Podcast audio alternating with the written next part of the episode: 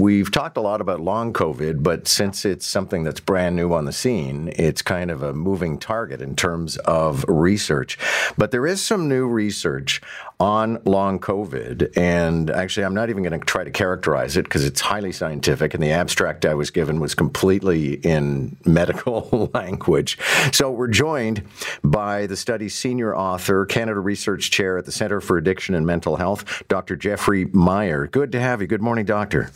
Good morning. Okay, so I always start with definition of terms. So how do we define long COVID?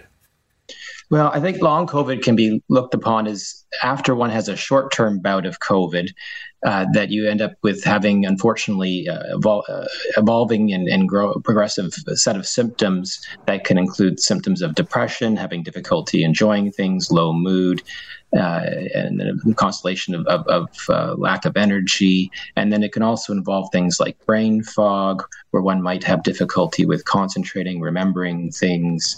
And then is on top of that, sometimes there can be problems with respiratory, like shortness of breath. And then there can also be things like increased heart rate. So there's a lot of groups of symptoms, but particularly for a lot of people, it's pretty common to have the brain-related symptoms. Perhaps 5% of people do, meaning symptoms related to the troubles with depressed mood and brain fog. Is this something that tapers off, or is it chronic? Unfortunately, a lot of these symptoms can be chronic, so it's really important that we do research in this area. And so we've done this study where we've looked in the brain with a specialized type of scan to look for brain inflammation. And what we found was that in certain areas of the brain that there's elevations in inflammation, and it's particularly we're finding in areas that are involved in the capacity to enjoy things, the ability to have motivation, to have that energy to keep doing things, and also in the areas that relate to movement speed and thinking speed. And so this is the first study to look in the brains of people with long COVID to look for inflammation. Okay, it's inflammation, but do you find like a permanent change in the brain when you scan? Well, the inflammation has unfortunately seems to be staying for quite some time. So what we knew previously was that if someone died of COVID, unfortunately, say in hospital from a severe overwhelming infection throughout one's body, that there was inflammation everywhere. What we didn't really know was what happens in long COVID, and could there be inflammation that's persisting? And in our study, we looked also at the difference in the time point between when we scanned versus when they originally had their first bout of COVID. And unfortunately, it suggests that this inflammation is persisting.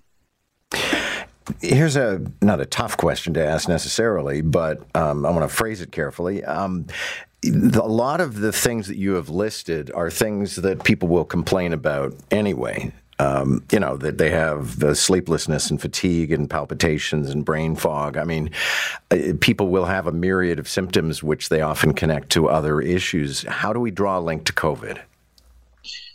Well, I think that the issue is, well, in this study, what we did is we chose people who had these symptoms within 3 months after having had COVID. Most of them never had depression in the past.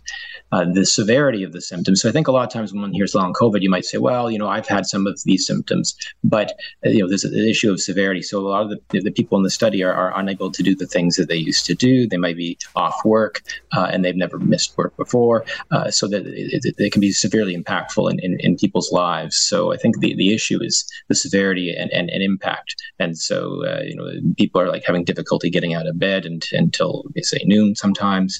We're never had, ever had issues like this before. So it's a matter, I think, of the severity and impact on people's lives. And does vaccination status make a difference?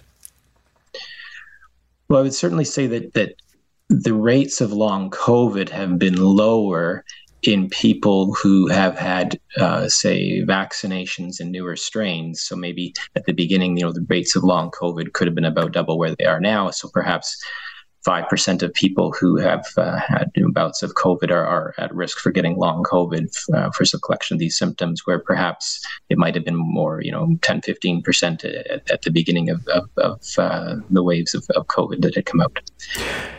Do you foresee there eventually, I can't imagine that there would be a treatment for this, but I guess there couldn't be a treatment for pretty well anything. Oh, certainly. So I think one of the assets of the study is that it points at a few things. One direction is that one could try medications that influence inflammation to see whether that could help people with long COVID. That's one approach that could be taken.